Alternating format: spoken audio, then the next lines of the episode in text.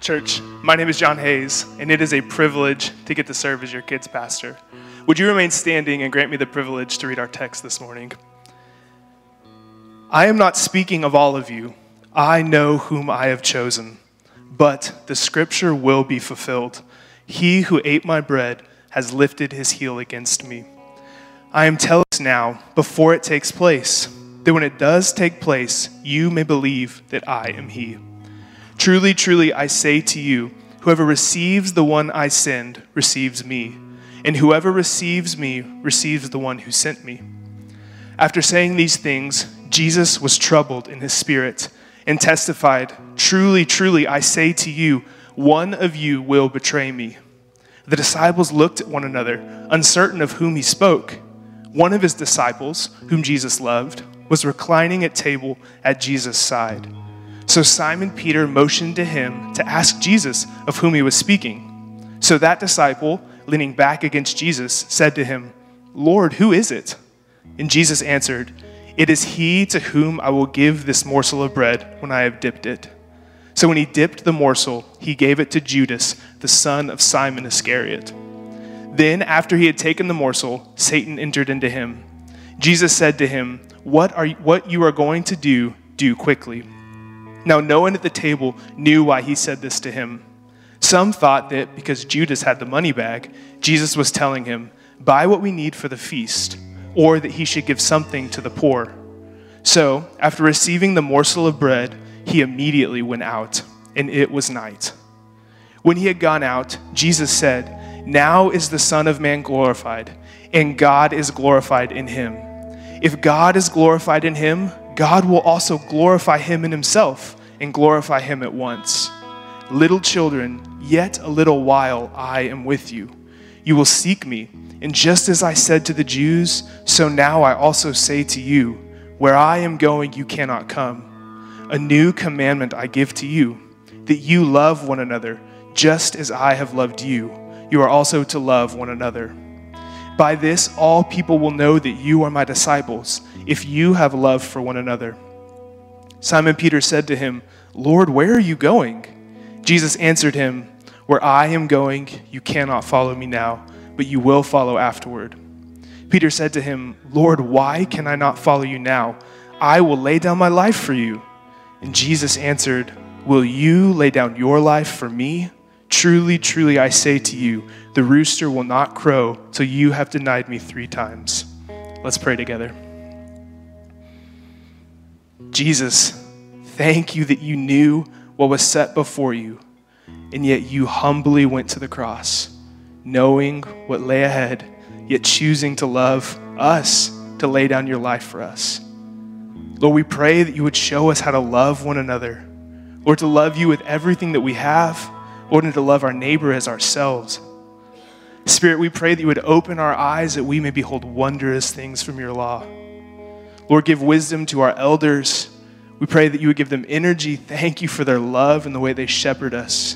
God, we pray for our leaders. We pray that you would give them wisdom. Father, we pray that you would bring healing to those who are sick.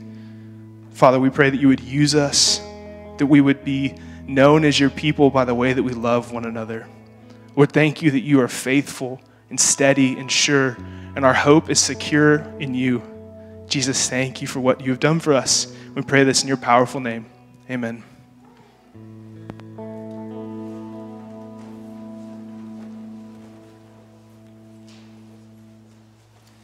You go first. You go first. You ever heard that saying as a kid growing up? You go first. Uh, usually accompanied something along the lines of jumping into a cold pool. You go first. For adults, perhaps it comes to mind the reality of reconciling a hurt relationship the courage that it takes to go first is often associated with facing a very real fear.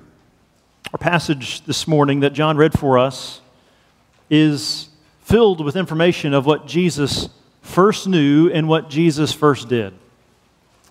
We, by default, as believers, are those who are the recipients of God's saving love. We're recipients of what the Lord has worked on our behalf, and we're marked by that love in a transformative way for the rest of our life. And as we're to walk out as recipients of the love of God, Our lives are being transformed, and this itself is to be a signpost to all people and all places where we go, intentionally and along the way, proclaiming the good news of hope found in the Son of God, sent from above. Jesus, the Christ, the promised one. Jesus didn't come, I've wondered this before when I was younger. Why, if Jesus was holy and sinless, and born without sin nature as we are, why didn't the Lord just send him right to the cross? Why, why did he have to come to Mary's womb and to, to, to experience all the tragedy and trials and teaching and unbelief that he faces for the duration of his life until he would lay it down on the cross? And the answer is that Jesus alone could fulfill all righteousness. Jesus alone could walk the road that in our text this morning we see, even though he has disciples with them, he walks it alone. And so we ask God, would you teach us? Would you give us a humble spirit? Teach us, Lord. Help us to take heart this morning as we note from verses 18 through 30 that Jesus is aware of and able to handle the schemes of Satan. Jesus is aware of and uniquely able to handle all the schemes of Satan, even though the best of men often remains clueless. There's a cluelessness that accompanies the disciples again and again and again, and it leads us to note what Jesus uniquely knows. Jesus knows his own. Jesus knows his own. Well, as believers, why should that help us to take heart? Why should that encourage you as a teenager that Jesus knows his own? Why should that encourage you as a senior adult that Jesus knows his own? Why should that encourage you if 2020 has been one of the hardest years of your life? Why should it encourage you that Jesus knows his own? Well, Jesus quotes from Psalm 41, verse 9. Your, your Bible has a footmark on that as he quotes it. And Psalm 41 is a psalm of David. David knew betrayal. David knew what it was to be betrayed. David wasn't absent of betraying others, but he writes Psalm 41 in the shadow of knowing betrayal. Betrayal. David was willing to die for King Saul. And King Saul would seek to murder him, literally. That's betrayal. As time would go by and David would ascend to the throne, his own son, Absalom, would covet his throne and seek to murder David, his father. That's betrayal. The ultimate highlights of what betrayal is. David knew it. And what Jesus does with this text, did you see this? What Jesus does with this text is he says, This ultimately is fulfilled in my betrayal. Jesus chose Judas, and he knows that, and he knew that Judas was not truly one of his own. But Jesus experiences the pain of betrayal. So, though David lived a thousand years before the Son would take on flesh, Jesus, Jesus is the prophesied Son of David. Jesus would know betrayal in an even greater way than David. And it allows him at this scene to say, I'm not speaking of all of you, I know whom I have chosen. So, why did Jesus knowingly endure such betrayal? The one who knows his own, he tells us in the text. Why? That they may believe. But the scripture will be fulfilled. He who ate my bread has lifted his heel against me. I am telling you this now before it takes place. Why? That when it does take place, you may believe that I am he. This is the Gospel of John. We've entitled this series through John that will finish at the end of October. So loved so loved. You and I have been so loved that we, while we were yet sinners, Christ would die for us. It is the love of God that is to transform our lives and impact how we handle every single conflict, every single hint of betrayal, every component of hurt is to be marked as we handle it as those who have been so loved by the Lord.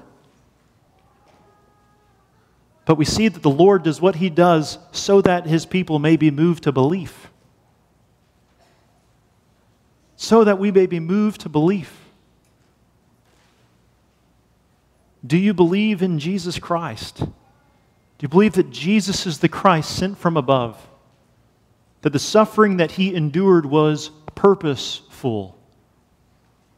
That he would choose Judas knowing that Judas does not believe? But he would choose Judas and experience betrayal so that you may believe. That's the message of the gospel. Do you believe the good news? And as those who believe the good news, we are to be marked by the love of God.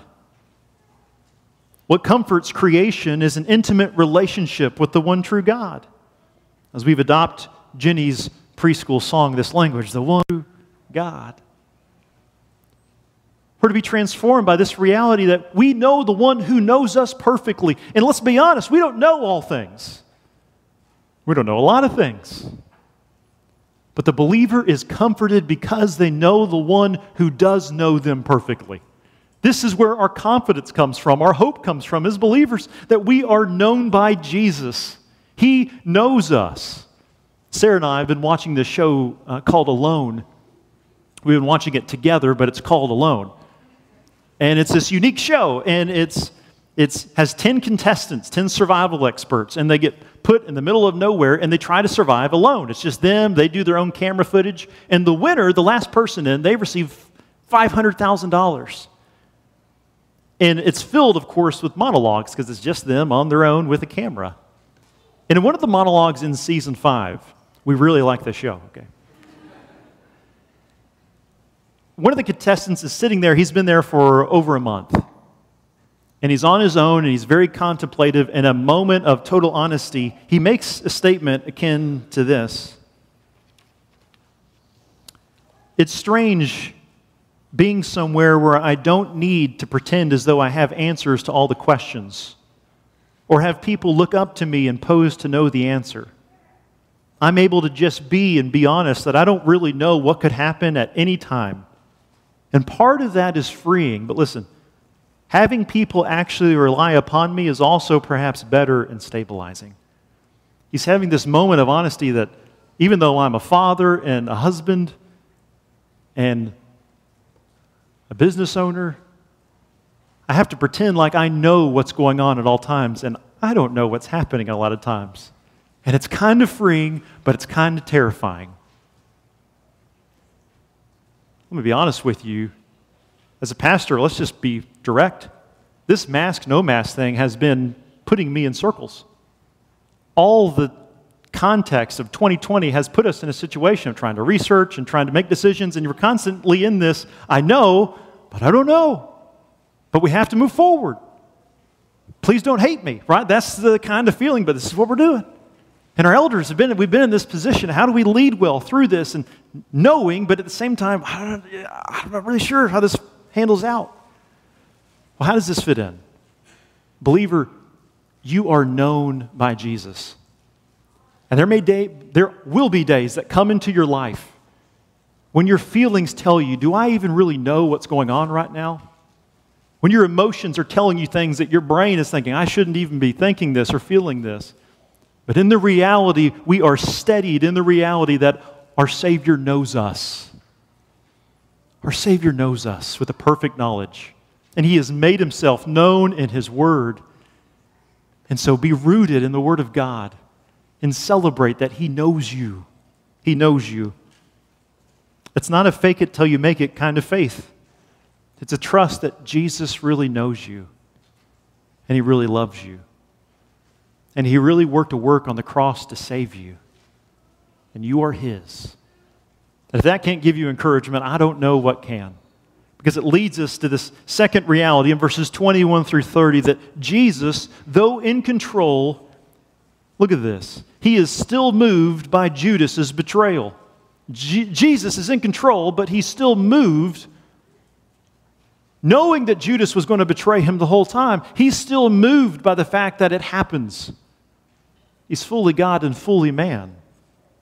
Verses 21 through 30 Jesus is troubled. He's distressed in his spirit because, at least in part, the pain of betrayal, and betrayal is universal language young or old, regardless of your language or your culture, betrayal is a universal language.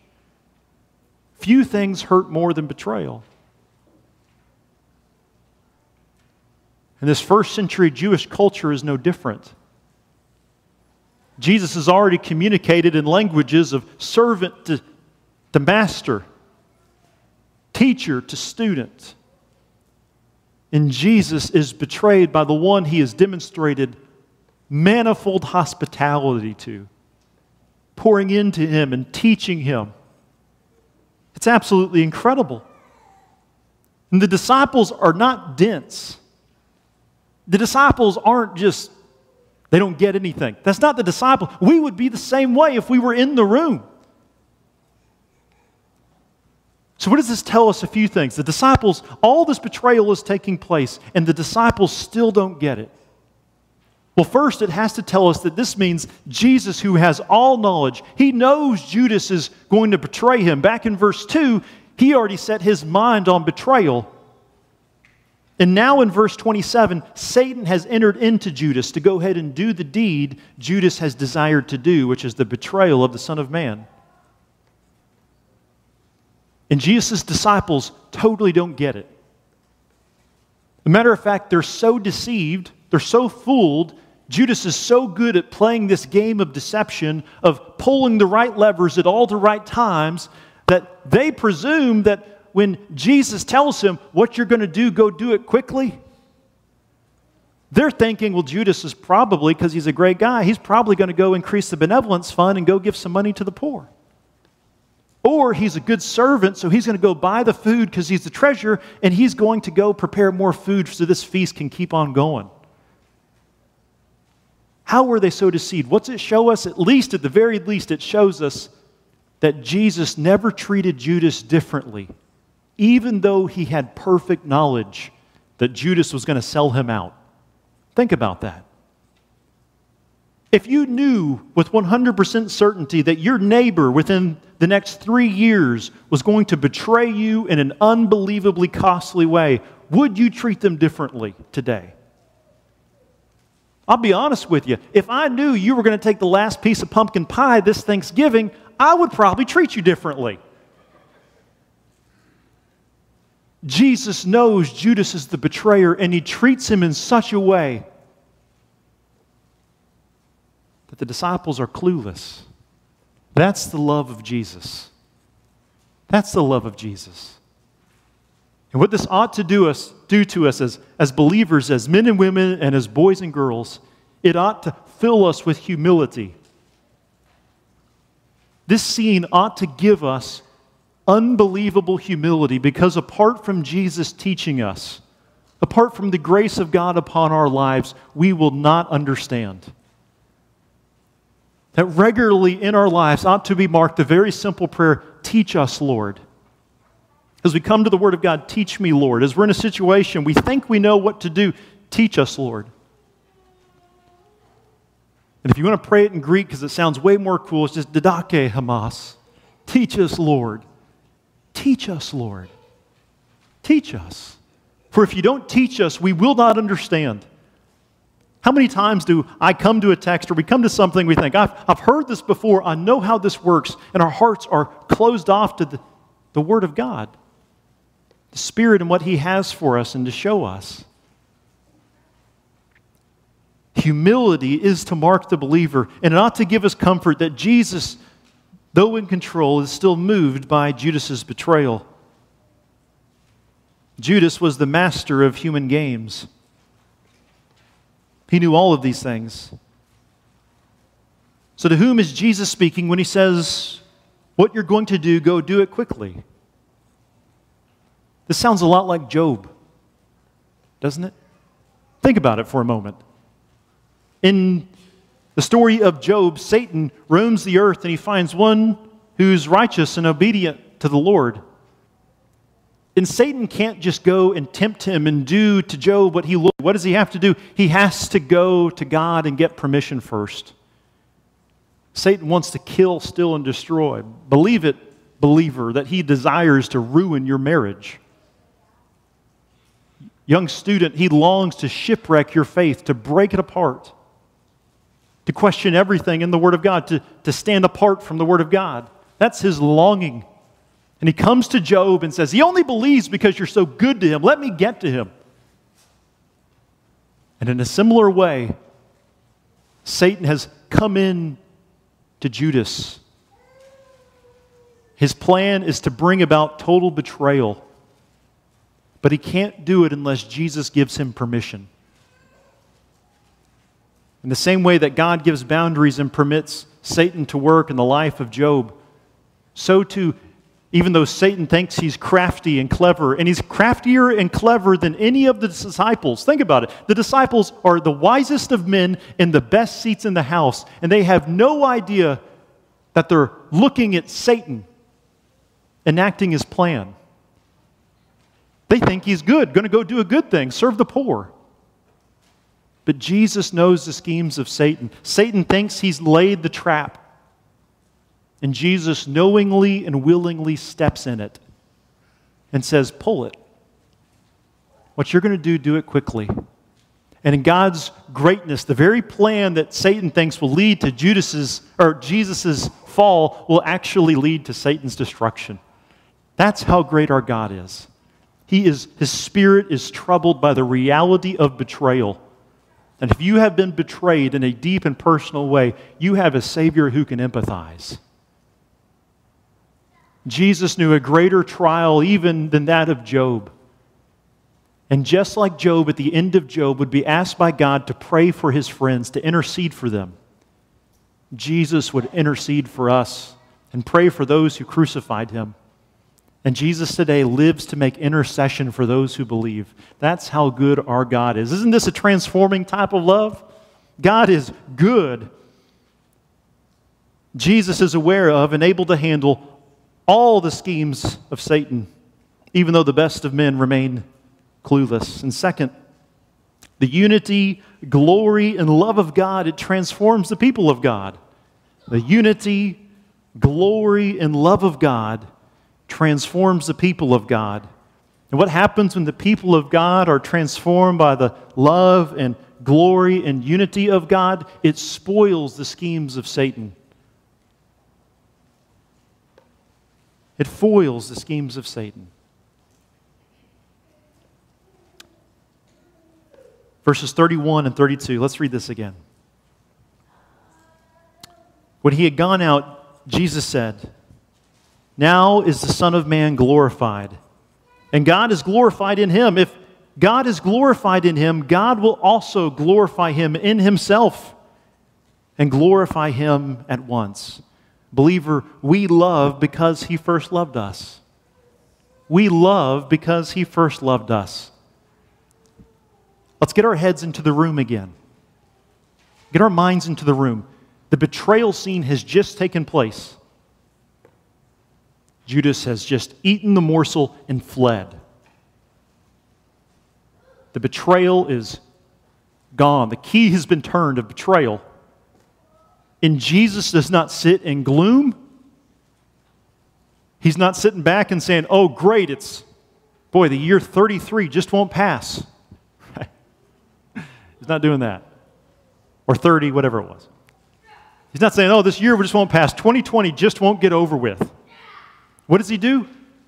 He sets his mind on the glory of God above, not the gloom of this world. You and I have a choice every single day. We either allow our minds to be captivated by the gloom of this world, or we can set our minds on the thing above. Look what Jesus says. When he had gone out, right on the fresh of the heels, he says, Now is the Son of Man glorified and God is glorified in him. And, and Jesus knows the glory that will come to him, that will glorify the Father, and the Father will glorify him, must entail the road of suffering and betrayal. His glory will come in his passion experience, the suffering and his crucifixion, and his burial, and his resurrection, and his ascension. God will be glorified. In a world that is gloomy, believer, we must make a choice we will either look like the world and be swallowed up in gloom and division, or we will set our minds on the things above because we've been marked by the transformative love of God. It's not just a saying, Jesus loves you, but the love of God is transformative in our lives. In every situation, every decision, we must make a decision. Will I be marked by the gloom of this world, or will I remember that I'm marked by the love of God in my life. So, what does Jesus call his disciples? He calls them little children. Little children, I want you to imagine. You can look around for a moment. Let's imagine that you walked up after service to one of our older members. I'm not going to say any names. Imagine you walked up to one of our older members and you said, Hello, little child. How strange would that be? Matter of fact, it would probably be insulting. So, students fresh off camp, do not do that. When you see your parent today, do not do that.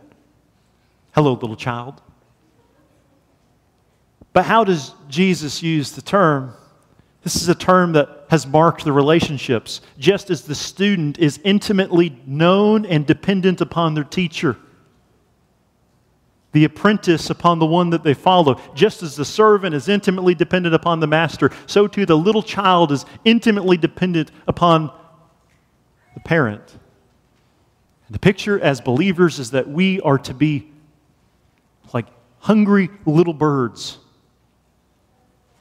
intimately dependent upon the working of God.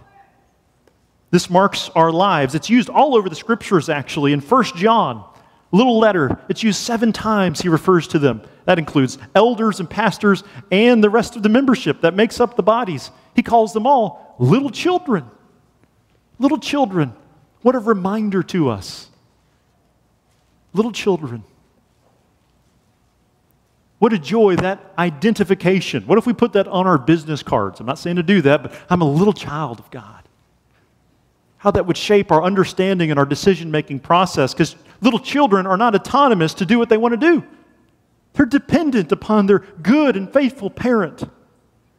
That's to mark our lives. That's the gift of God. This is good news. So, what does Jesus do that is new here? What's new? This is difficult. Look at verse 34. This is confusing at first because he says, A new commandment I give to you that you love one another. Well, that's not new, that's all through the scriptures. God has told his people, his beloved, to love others. That's all over the Old Testament. In Leviticus 19:18, God said to Israel, "You shall not take vengeance or bear a grudge against the sons of your own people, but you shall love your neighbor as yourself. I am the Lord." So what's new? What's the new commandment? Well, we can read over it very quickly and miss it. That you love one another just as I have loved you you also are to love one another. Believers are, as we sang a few moments ago, we are marked by the blood of Christ. We have entered into the new covenant by Jesus' blood. How has Jesus loved you, believer? And as he spoke to the disciples who now have clean feet because he washed them, they've been marked by the service, sacrificial, shepherding love of God as he washed their feet and he's going to go to the road to the cross by himself that their whole souls may be washed clean. That's how we're to love. That's the new commandment. We're marked by the demonstration of the love of God in Jesus Christ, the sent Son of God. That's good news in a gloomy world, the transformative love of God. As I have loved you. This is all through the scriptures. Listen to this Romans 5 5 through 8, God's love has been poured into our hearts through the Holy Spirit who's been given to us. For while we were still weak, at the right time, Christ died for the ungodly. For one will scarcely die for a righteous person, though perhaps for a good person one might dare to die. But God showed his love for us in this while we were yet sinners, what did he do? What did he do, church? Christ died for us. That's the transformative love of God. That's the compelling love of God. And just because we're to love one another, we're to love even the family of God and our neighbors outside the family of God, it doesn't mean it's easy. He says this is going to be transformative to you, beloved, my disciples, by how you love one another. As the Father and Son are united and the Spirit are united, so too the body is to be united in the sacrificial serving and love of one another. And just because it's family, it doesn't mean there's too much easy about loving each other, does it? Now, my family's awesome. That's easy for me to do. Of course, the love of God is hard to demonstrate. Of course, it is. That's what makes it compelling. In a world of darkness, even the people that are closest to us can be hard to love. As a matter of fact, they can be harder to love because you know them better. There's a reason TV stars and, and social media stars are easy to love because you have no real relationship, right? Musicians are easy to love that you see and you listen to because you don't really know them, you just hear what they produced. It's a one sided relationship. But family and people that you know intimately, the worst and weirdest of their flaws, can be hard to love. There's nothing compelling about slothfulness or slander or gossip. That's easy.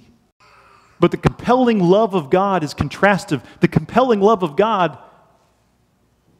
can be hard, but it paints a profile of Christ. 1 Corinthians 13. Paul says to the congregation in Corinth, Love is patient and kind. Tell me if this sounds like Jesus to you. Love is patient and kind. Love does not envy or boast. It is not arrogant or rude. It does not insist on its own way. It is not irritable or resentful. It does not rejoice at wrongdoing, but rejoices with the truth. Love bears all things and believes all things, hopes all things, and endures all things. And we could go and read the fruit of the Spirit text, and this would paint a beautiful picture of who? Jesus. Jesus. Love is compelling not because it's easy or not because we always want to, but because it's how we've been marked as the beloved of God. That is transformative. And so here's a very practical challenge for you. Would you take this challenge with me? This week, before you ever turn on the news, every time you turn on the television,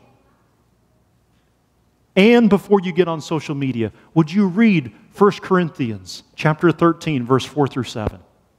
Just read it.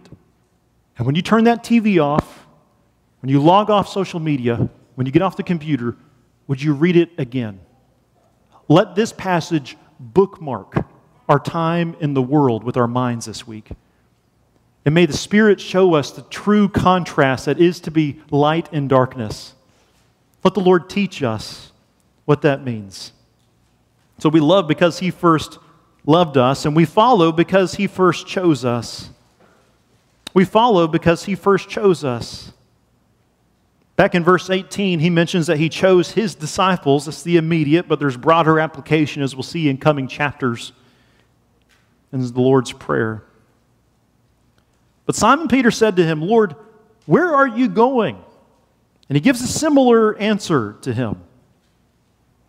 Where I'm going, you cannot follow me now, but you will follow afterwards. It's just like what we read last week. What is discipleship? What is discipleship? What is followership? We follow because he first chose us and what each of us, each of us, regardless of our age, regardless of our gender, we will struggle with mixing up that statement.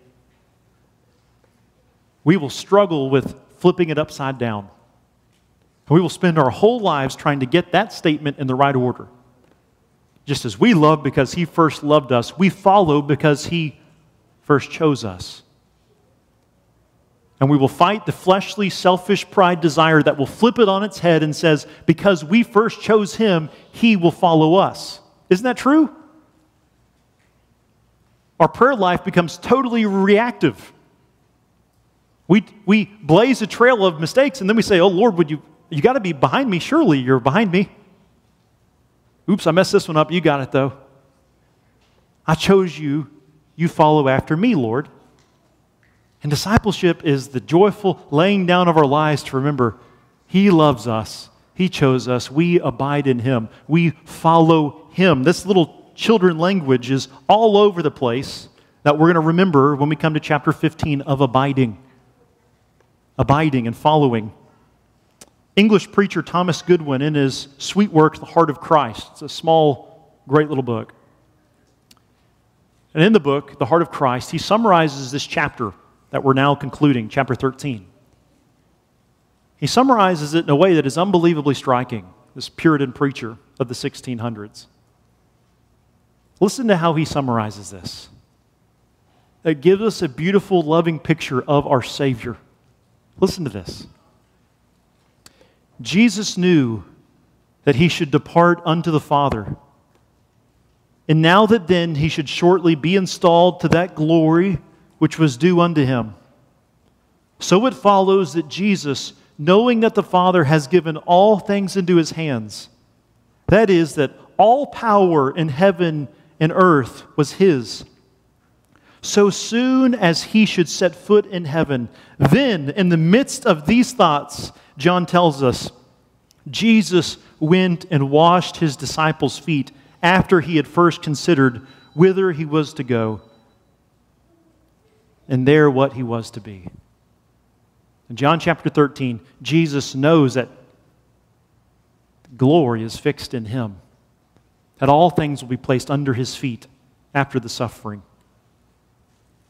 And when that thought comes into mind, the scriptures make clear it's at that moment that Jesus models not lording it over someone, but he models washing his disciples' feet and initiating his betrayer Satan to enter into Judas, who has set his heart on betraying Jesus to propel the plot towards his suffering.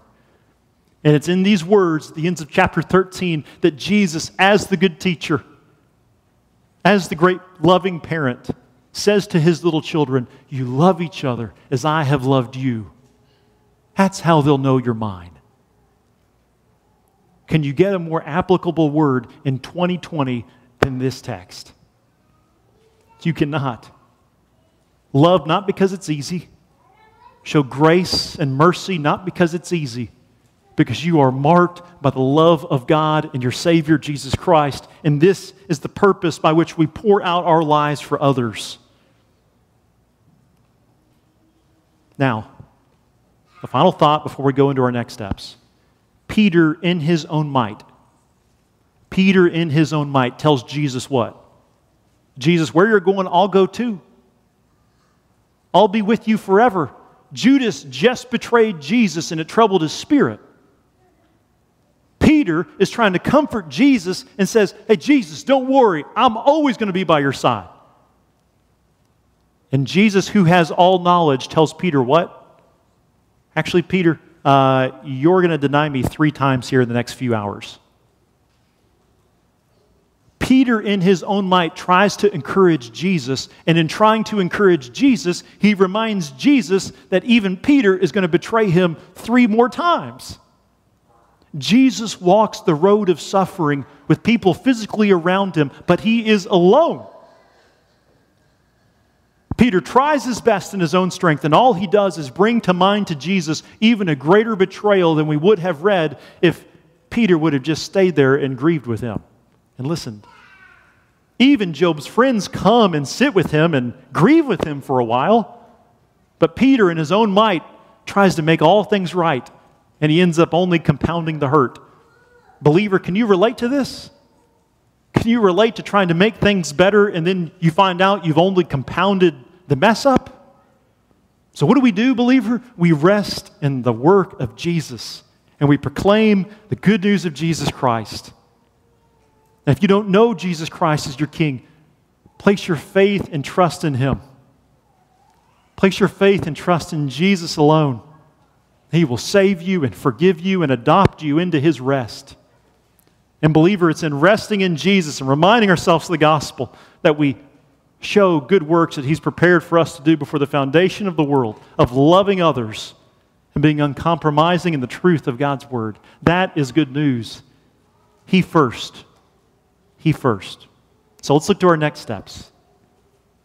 Look to our next steps as we consider the one who first loved us. Three questions to hopefully better apply this text. Number one, when did you come to really grasp God's gracious and merciful love for you? When did you come to really grasp God's grace upon your life that while you were yet a sinner, Christ would die for you? Not while you were lovely, when did you begin to grasp the grace of God and love of God for you? I was an eighth grade boy laying on my bed reading a teen study Bible in the book of Romans. And the grace of God really just like a weight. I began to realize by God's grace, there was nothing praiseworthy in me. That the undeserved, gracious love of God had really saved me. I was already a believer. But the grace of God hit me like a wave to realize, oh, whole nother depth of understanding of the love and kindness of our King. When did you begin to understand that? Second, which believer and unbeliever do you know Jesus wants you to show gracious and merciful love toward this week? A believer and an unbeliever. Who does the Spirit want you to show love to this week? And here's the deal when in doubt, go ahead and do something, right? It's the one time I'll tell you to be like Nike. When in doubt, just do it. Just show an act of love and kindness and grace to somebody, a believer and unbeliever in your life, perhaps a betrayer in your life. Third, over lunch today, there's a discussion for this this particular discussion question, I'd ask would you have this conversation? Because of what Jesus has done, every believer will one day be with him. This is truth. We sing to him now and we'll be with him forever. So, which of those two strike you most? Does it comfort you because you're kind of a wounded soldier this morning or a servant with a limp who just looks forward to resting in him? For Him to make all things right? Is it more comforting or is it convicting? Is it convicting because your thoughts are saying, I, I have so much more I want to do for the Lord before He calls me home? Is it more comforting or is it convicting or is it both? Is it both? And how so? Have that conversation today. We sing a song now that is wonderfully chosen. Come behold the wondrous mystery. Come behold the wondrous mystery, slain by death, the God of life but no grave could e'er restrain him. Praise the Lord, he is alive. Let's say those words together. Praise the Lord, he is alive. Church family, would you stand with me as we sing his praises in response to the word of God?